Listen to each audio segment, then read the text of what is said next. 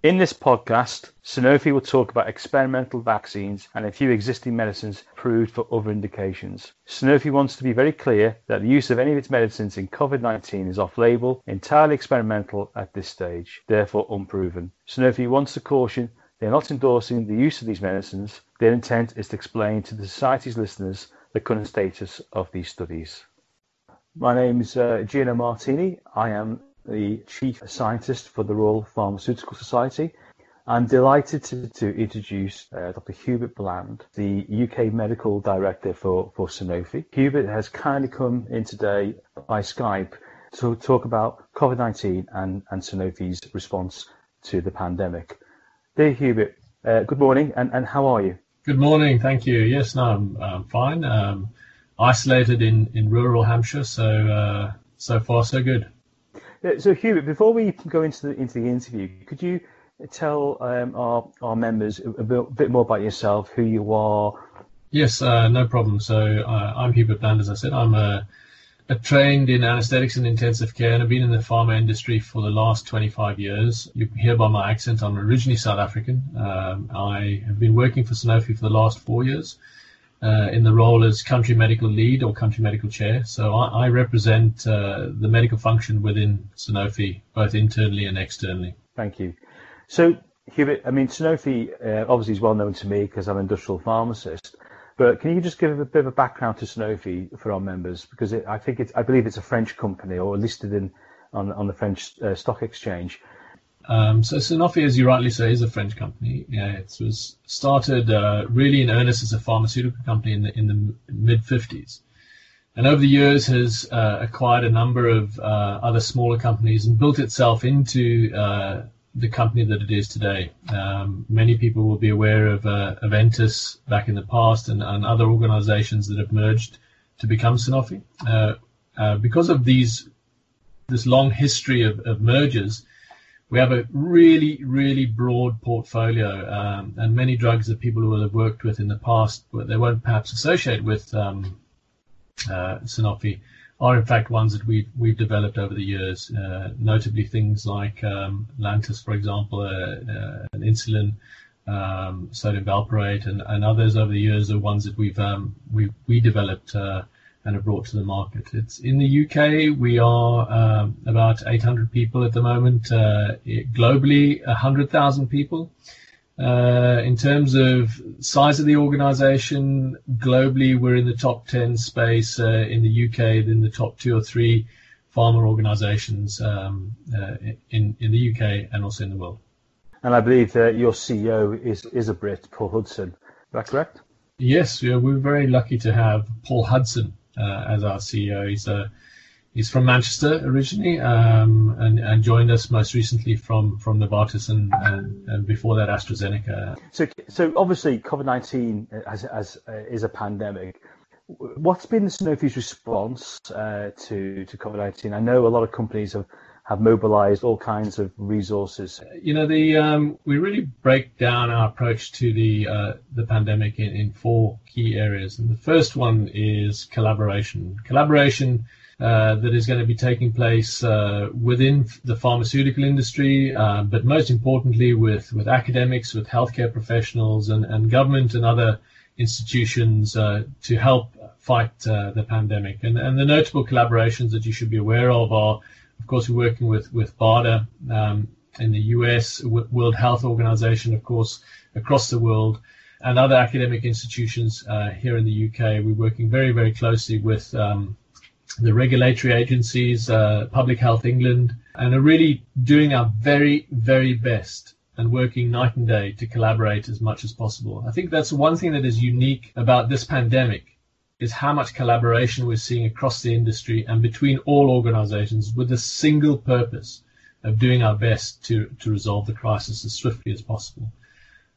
The second area that we're really working on is, is prevention. All of us are fully aware of, of the guidance that's been given to us. And uh, as an organization internally, we were uh, right at the forefront of making sure that people were behaving, our employees were behaving in a way that minimized any spread. So we were as soon as we were, um, received clear instruction from the government, we moved, uh, and Paul Hudson made it very clear that Sanofi would be moving to you know, isolating ourselves, working from home, uh, and observing the, the, guidance that we should. But perhaps more importantly and, and more interesting to um, uh, to your listeners is the work that we're doing in preventing uh, the spread of, of, of COVID-19 through uh, through the development of, of, vaccines. And so we've got two vaccine programs that we're working on, and of course we're collaborating with others. Um, I will. Uh, I can go into what, what, we're doing in detail a little bit later, perhaps. But we've, we've got both a DNA vaccine, um, which is perhaps one of the more recently traditional methods. Uh, it's the backbone of how we develop our flu vaccines, some of our flu vaccines.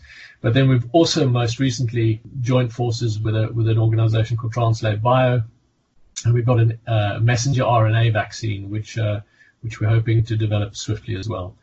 So that's the prevention side. On the treatment side, which is the third arm of what we're trying to do, we're um, we're really tackling uh, this in any way we can, and there've been a number of promising early pilot um, studies that have shown value in the use of some of our, our molecules that have, have, not been indicated in this space before. And, and, again, we can talk about those a little bit later. Some of which are available here in the UK and on license, and some of which are uh, are not. That's where we're working as well. And then lastly, and perhaps most importantly, from a pharmacy perspective, you'll be aware that we have to get the current medication that exists for other uh, conditions uh, to the to people in in um, in hospitals, in pharmacies, uh, and at homes. And that's all about making sure that we maintain our supply system and manufacturing. So really just a, a four-pronged attack. And I must say, I've never worked so hard in my life as over the uh, the last few weeks. Um, it's been pretty much 18-hour days non-stop, and I'm, I'm sure everybody in the whole organization is doing exactly the same. I think the point we need to make, and, and I suppose one of the reasons we're having these these interviews, this virus at the moment has no treatment. The only treatment is supportive care, and we need to find a treatment or a cure. And let's face it, this this is where the pharmaceutical industry uh, is is needed.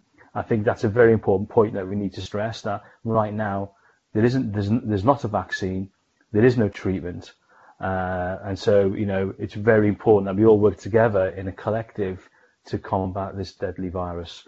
Great to hear your four-pronged approach. It really is uh, very satisfying. I mean, and of course, clearly your staff want to do more, don't they? I mean, obviously they're, they're, they're doing social distancing, but I'm sure they, they, they want to volunteer and get to the front line. Uh, uh, what's been the response from your from your staff? Yeah, like like all of uh, my pharma colleagues, you know, the, the call to assist the National Health Service uh, came uh, for both clinical and non-clinical staff uh, to assist in any way that they could. We've seen almost 10% of people who could uh, participate in some way, and those who just want to help as well, um, volunteering. Uh, and we're very supportive of that. The organization has made it crystal clear that we are behind them 100%. They'll be released uh, on full pay uh, and, and, the usual benefits, and we, we support it completely. So we're seeing a lot of our clinical staff, a lot of people with pharmacy um, uh, and pharmaceutical degrees of some description are volunteering because I, I, don't know if you've seen the call from the Nightingale last night, um, you know, just really asking not only for people who can uh, operate ventilators, but a lot, a big call for people who can help with, you know, the distribution of medicines inside the Nightingale. A lot of our pharmacists have now stuck up their hand and are volunteering there. So uh, we're not alone. Uh, Sanofi are, one of uh, many companies that are helping out, and uh, all of my colleagues across pharma are putting up their hands and, and doing doing what they can. That's great news, and and and really great of Sanofi to be so supportive to this. So I think that's uh, well done and well done to to you and to and to the team. Um, okay, so if we just change tack then, um, Hubert, and talk more about these these medicines and what you guys have in development. So Sanofi and Sanofi Pasteur have had a very rich heritage in developing vaccines. I suppose we, we, we, could talk about it. I mean, this, it has been suggested it could take about 18 months to put a vaccine for COVID on, um, out there. First, what's your view on that? Yes, so, I think it's been well publicised. Uh, our CEO has been um, on the BBC and elsewhere, and uh, people have, uh, academics and others have spoken about it. So we, we should be clear that uh, an 18-month target is is what we're all hoping for now, and that's our uh, accelerated all hands to the Tiller development program, and that's the program that looks at everything going according to plan, and, and we get a good um, response from from the vaccines that we're developing. We're pretty confident given the fact that Sanofi are the largest vaccine manufacturer in the world by volume, produced over 220 million flu vaccines last year, just to give you some idea. And we are confident that you know not only our, our, our scale, our experience, but our expertise will help us get there within that 18 month uh, window. But you know, it's it's also the case that uh, all our resources have been deployed uh, towards making sure all of the people who could be resourced towards developing this uh, in a safe and timely fashion are, are, putting their mind to it right now. Can you share more about what's in development? I mean, you mentioned about a DNA vaccine before, or is that still uh, in, development? Or, yeah, so or...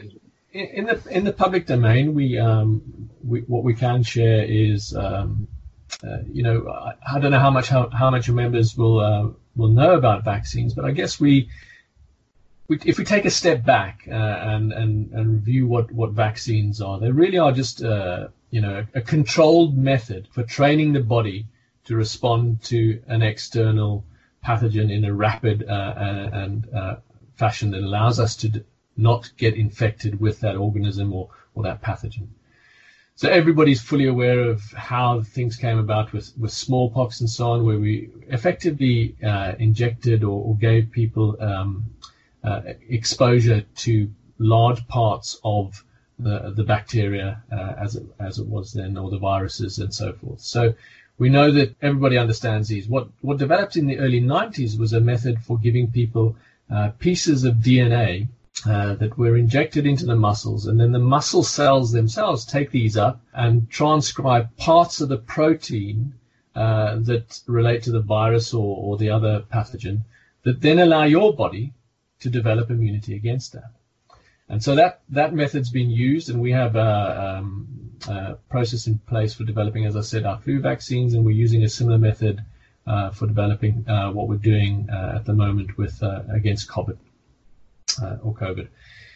Additionally, we've also just, um, as I said, collaborated with an organization called uh, Transcript Bio, um, who have a messenger RNA method.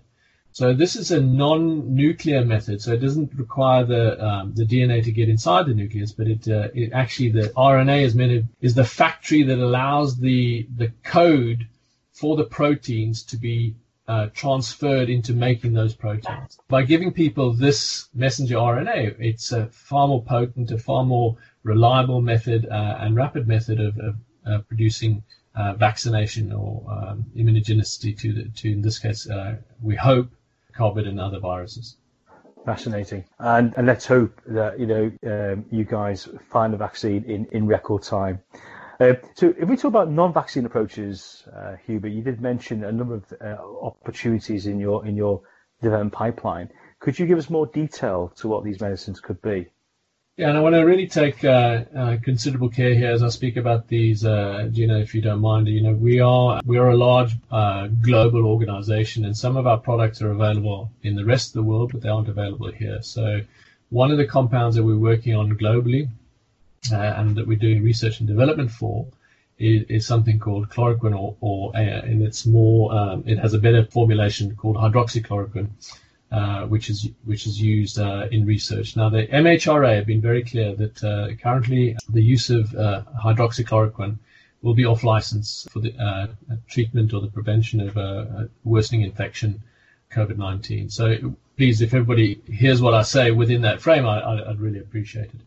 But chloroquine's a really interesting compound. It's um, it's been around. Uh, I don't know if you're aware since uh, the 1600s. I think it was first used in some sort of uh, uh form, and uh, really used uh, against malaria since the, the 1940s and 50s. But other biological responses were found when using chloroquine, as we often do when developing medicines. We find other effects, and you know, classically, many of your listeners will be familiar with what what we found with aspirin, for example, how it uh, then uh, affected platelets and then allowed us to, to treat you know people having heart attacks or preventing heart attacks. But chloroquine also works uh, in uh, in rheumatoid arthritis in, in, in, some immunological areas. There's been some work done with it in uh, in looking at uh, cancer treatment because it seems to have a multitude of effects inside the cell. Now, as mm-hmm. far as the, um, the, the function against the virus is concerned, what it seems to do is change the pH inside the cell.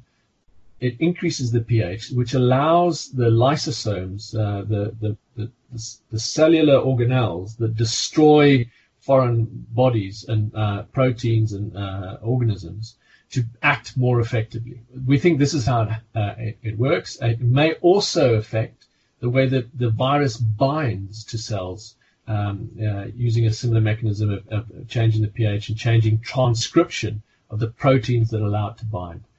And so we're, uh, we're currently investigating this globally.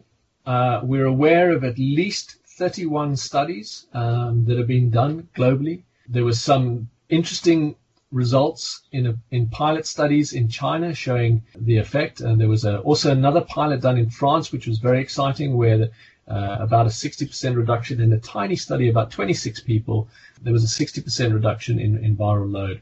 And, and, we find these results really exciting, and obviously they need to be explored further. So these studies have been done by the World Health Organization, by many other institutions globally, uh, and at Sanofi, of course, uh, participating in, in any way um, that we can, driving some of our own studies and also participating in the other studies done by academics. So that's one area that's of interest. Right now, where you know, chloroquine, hydroxychloroquine is not indicated for COVID-19, and we do need to be careful. You know, this is these are drugs with narrow therapeutic indexes, so the margin of safety between a, a normal dose and a toxic dose are quite narrow. And so there have been cases of people uh, uh, undergoing uh, poisoning by, by, by mistake. But also the studies do look interesting, but has not there been criticism about the lack of controls, Hubert, in those trials, which has caused the concern, that's why they need to be repeated. Is that a fair comment?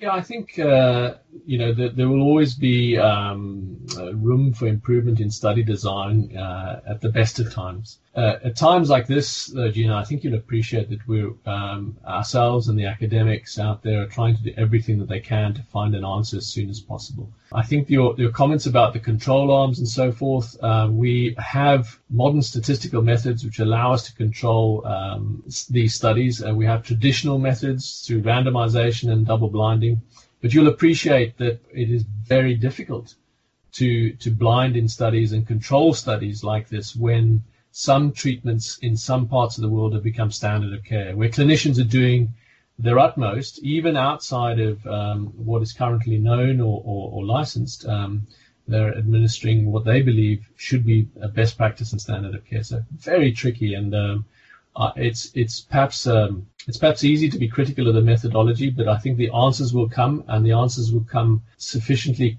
soon and safely to allow us to make those decisions and reflect back on uh, the data and the controls. And that's a third comment.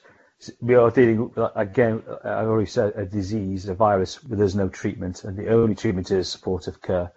And so, you know, if you're that subset of individual who progress from mild illness to viral pneumonia to acute uh, uh, respiratory distress, it's it's not pleasant to see. So you can understand why compassionate use is, is often needed and, and required.